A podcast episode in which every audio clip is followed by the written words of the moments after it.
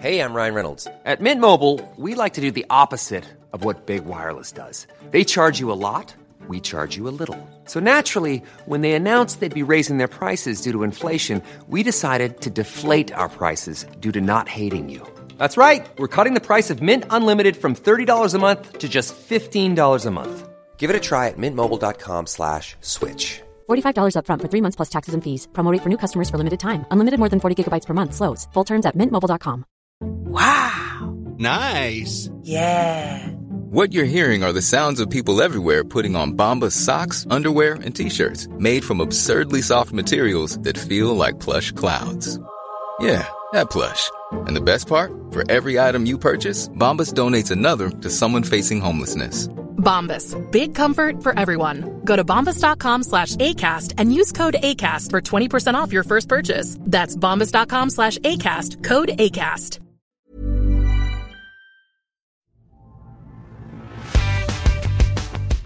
Welcome to the Pediatric Research Podcast for April 2017. I'm Jeff Marsh.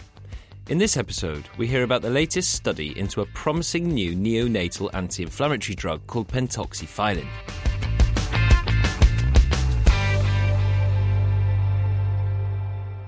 Neonatal sepsis is a common cause of mortality in newborns. Often, it's the inflammation in response to the pathogen rather than the pathogen itself that causes the most harm to the sick patient. Neonatal inflammation is currently treated with corticosteroids, but they come with a whole host of long and short term side effects. One promising alternative anti inflammatory agent is a phosphodiesterase inhibitor called pentoxifylline. Esther Speer, a pediatrician specialized in neonatology from Stony Brook Children's Hospital of Stony Brook University, New York, has recently published a paper in Pediatric Research detailing an in vitro study using cord blood from healthy term neonates, adding to a building body of evidence that pentoxifylline is a promising alternative to corticosteroids. When does neonatal inflammation present itself, and why is it so dangerous?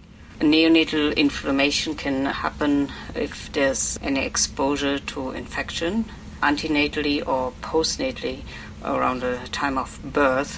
One route would be sending infection uh, transvaginally before the baby is born, so there will be intrauterine infection. Babies exposed to intrauterine infection when they're born, they might develop what is called early onset sepsis, which is in the first three days of life. And neonatal sepsis is associated with a high mortality and morbidity, even with potent antibiotics. Yes, yes. An estimate is certainly worldwide uh, is about 1 million newborns uh, dies every year in the first month of life due to severe infection, which is uh, called sepsis, which is bloodstream infection or severe pneumonia. That happens despite of antibiotics. And so what role does the inflammation play in that pathology? Trying to overcome the infection, killing the bacteria that's invading.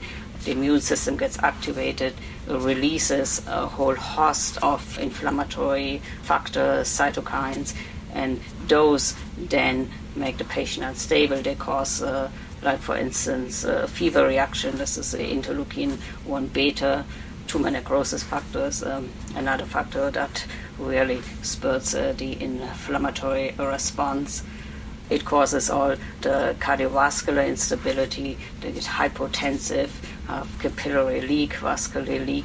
So this is what makes the patient unstable. And currently, pediatricians administer corticosteroids to uh, sort of bolster the antibiotics to treat neonatal inflammation. What's wrong with that?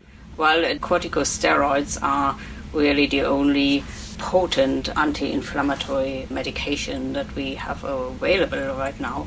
What is wrong with that? They have a lot of side effects, both short term.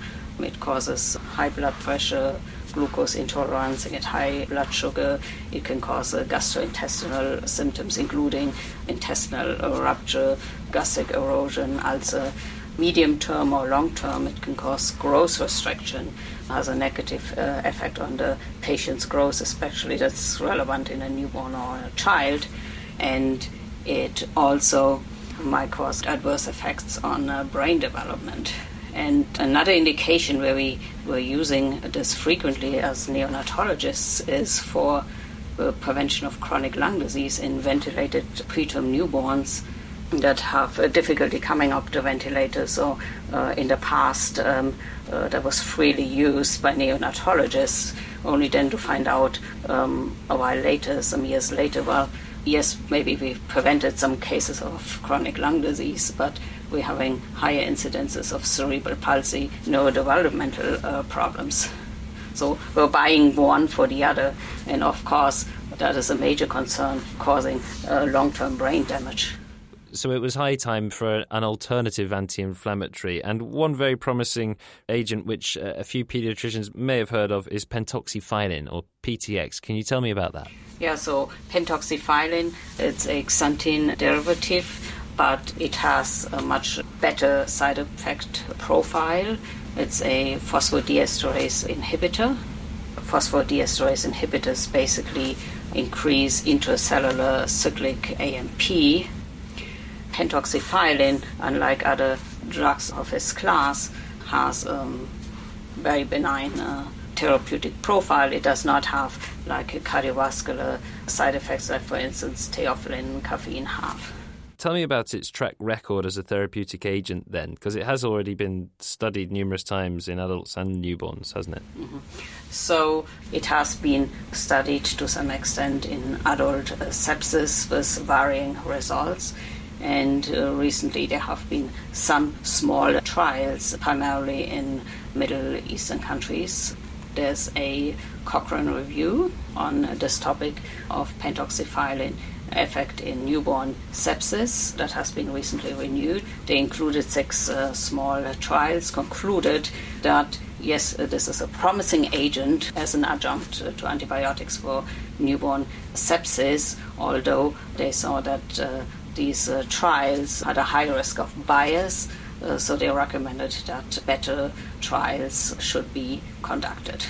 So lots of promising results for pentoxifylline then, and um, and so you and your team wanted to further bolster some of this evidence, and also just get a, a bit more of a deeper insight into the mechanism of how this anti-inflammatory agent works. Can you tell me a bit about your study setup? My study setup is we uh, used newborn cord blood and as a comparison adults because we wanted to actually understand the developmental component of this agent. Does it act any different in the newborn than from the adult? We know that there are quite a number of significant differences between newborn and adult immune system one of which actually involves adenosine cyclic AMP pathway. Adenosine is a, factor in uh, neonatal plasma that is elevated compared to the adult, and that does increase intracellular cyclic AMP. So we know that newborns are sensitive to the cyclic AMP pathway, and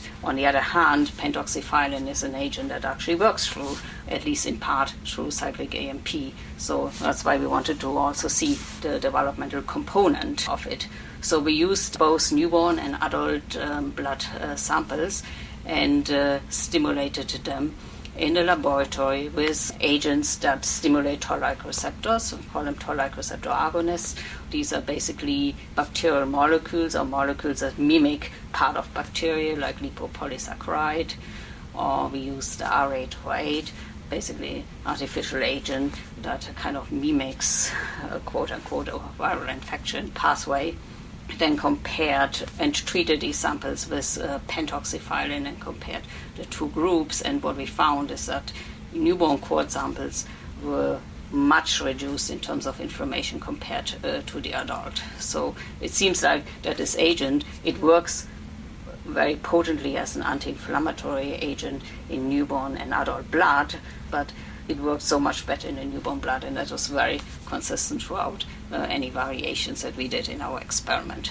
And what did you learn about the, the best time to use pentoxifylline in terms of, you know, prophylactically or during inflammation or, you know, once inflammation's got started? Of course, this is an in vitro study, so we mimic in vivo conditions. We pre incubated our blood samples with pentoxifylline, but of course, this is not the scenario that usually happens in reality. Usually the patient gets sick, gets an inflammation, and then gets treated. So we mimicked that too in our experiments by either giving pentoxifylline before the inflammation simultaneously or two or four hours after. And what we found, there's still a good response uh, even with the late addition of pentoxifylline. It wasn't quite as strong as it was when we gave it prophylactically, but there was a, still a profound reduction in inflammation. So, if and when this does make it to the clinic, it'll be fine to treat inflammation once you've spotted it. Yes, yes. And speaking of, why has this not reached the clinic yet? You've told me about all of those very promising results. This paper shows another set of them, and there's been a you know a Cochrane review. Why has this not reached the bedside yet? That is certainly a good question. I think people are now starting to um, have some interest in this topic. I'm not quite sure why it hasn't made it through yet. I think it's a very promising drug, and we hope we'll contribute to it. There definitely is a need uh, for more studies. They need to be rigorously designed, also with uh, larger numbers of newborns, and also to rule out that we really have no adverse effects because uh, small trials are obviously not powered to detect adverse effects. So I think we need a better designed uh, trials. One important message is we got to actually look at the developmental stage of the newborn and of the uh, developing immune system, which is very much in flux in the first few weeks and months of life. And this is something that has been uh, by large or completely ignored in developing um, therapeutic agents. That was Esther Speer from Stony Brook University. You can read that paper in full on our website, nature.com forward slash PR. Thanks for listening.